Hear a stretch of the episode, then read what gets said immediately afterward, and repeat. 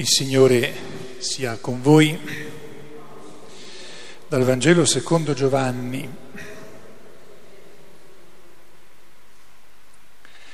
Nell'ultimo giorno, il grande giorno della festa, Gesù, ritto in piedi, gridò, se qualcuno ha sete venga a me e beva chi crede in me. Come dice la scrittura, dal suo grembo sgorgeranno fiumi di acqua viva. Questo egli disse dello Spirito che avrebbero ricevuto i credenti in lui. Infatti non vi era ancora lo Spirito perché Gesù non era ancora stato glorificato. Parola del Signore.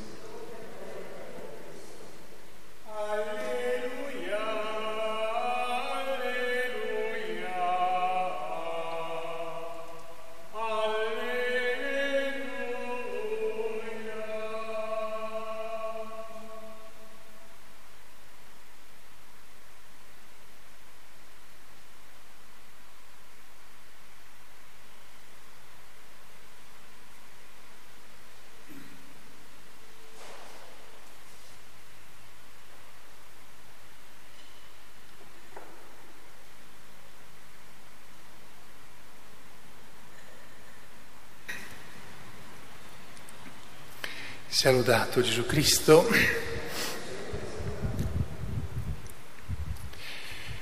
Una nota solo sul Vangelo di tipo, diciamo, culturale.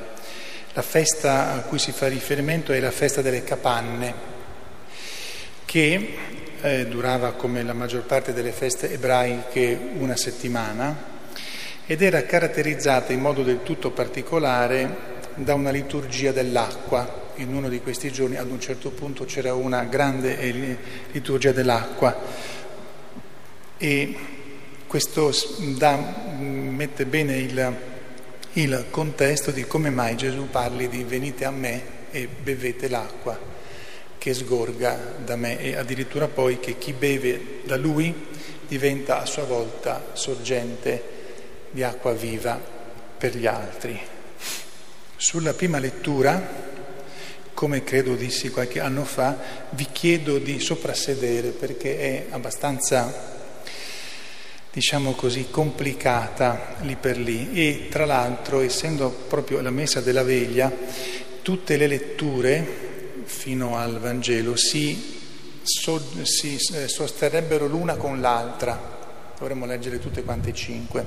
Allora non parlerò della realtà della Torre di Babele perché è un testo molto interessante dal punto di vista della cultura antica, molto importante ma anche molto intrigoso, allora lo lasciamo da parte. Io mi concentro piuttosto su due aspetti.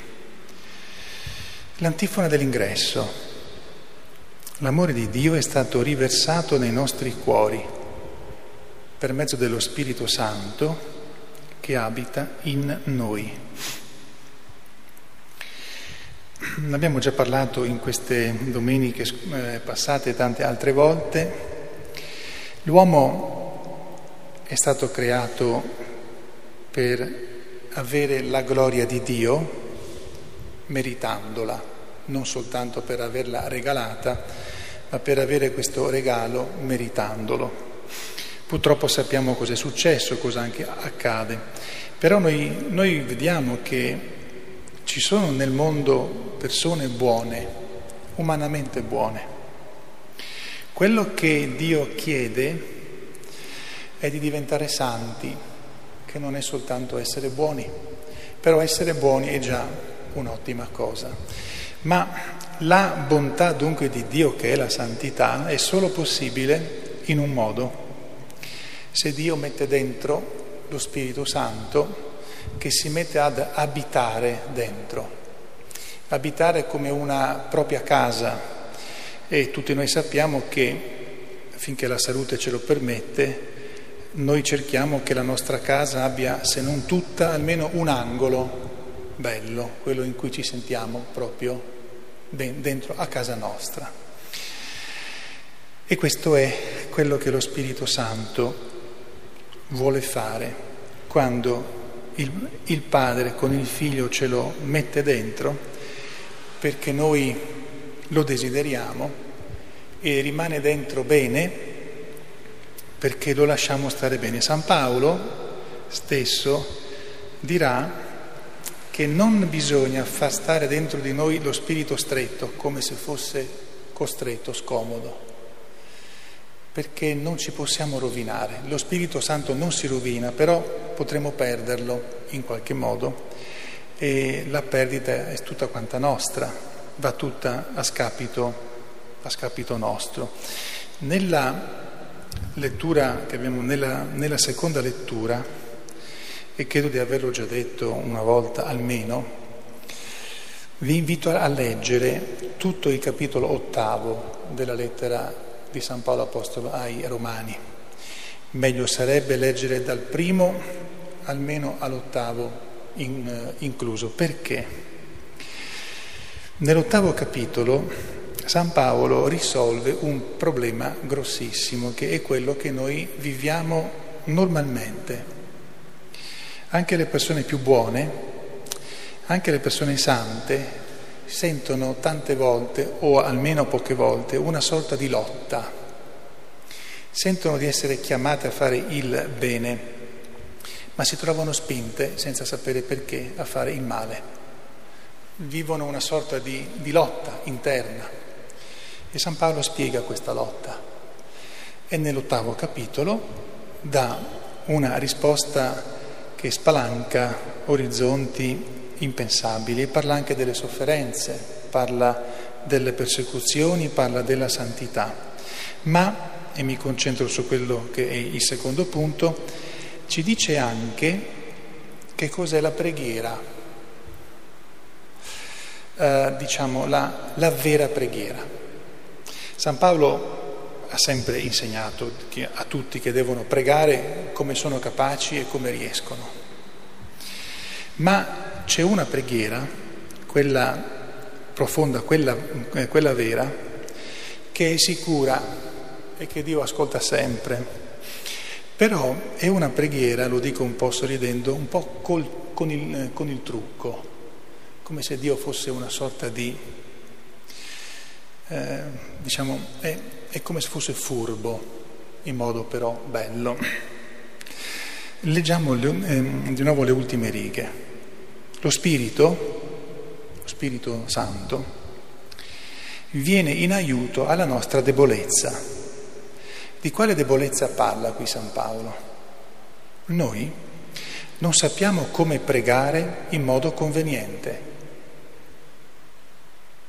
Tentiamo come siamo capaci con le nostre parole, con i nostri pensieri, però eh, capiamo che chissà se è proprio la preghiera quella giusta ma non tanto chissà se sto pregando bene in modo che mi dà quello che io chiedo, no, chissà se sto dicendo a Dio proprio quello che devo dirgli, se sto parlando con Lui così come Lui desidera che io parli con Lui.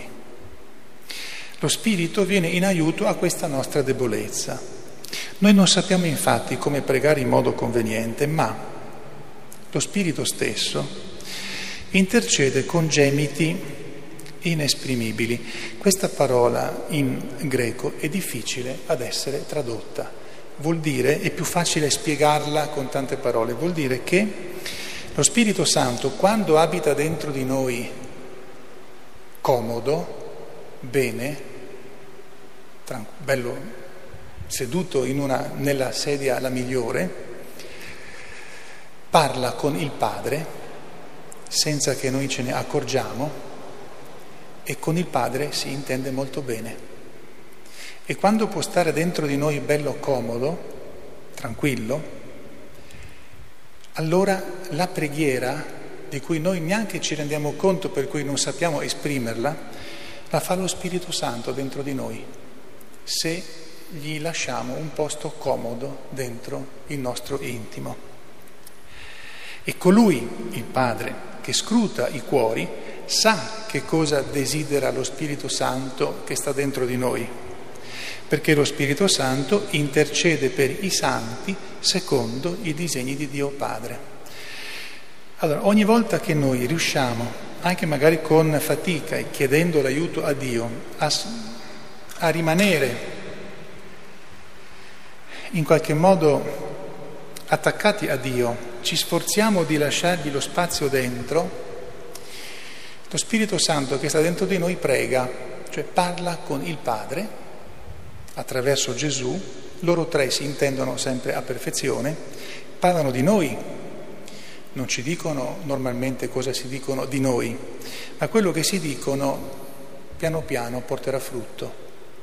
Ogni tanto qualche santo capisce, è come se entrasse nella lunghezza d'onda di questo discorso che si fanno eh, profondo e che noi non ci accorgiamo ah, normalmente e in quel caso i santi riescono a dire al Padre le stesse cose che lo Spirito Santo dice dentro di loro. Questa è la preghiera, quella profonda, quella vera. Con parole sue, e termino, San Paolo dice la stessa cosa che Gesù disse, vi ricordate, alla Samaritana che gli chiese ma dove devo pregare per essere ascoltata? Su questo Tempio o su quello a Gerusalemme? E lui gli dice, è giunto il tempo in cui i veri adoratori adoreranno il Padre in spirito e verità.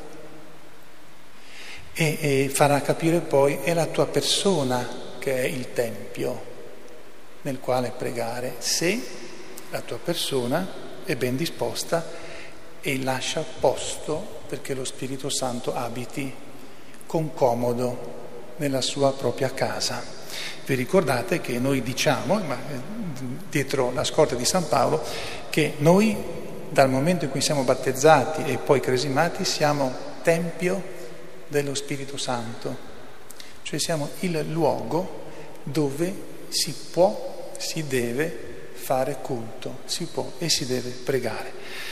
Maria Santissima è stata la dimora la più confortevole dello Spirito Santo, sotto ogni punto di vista.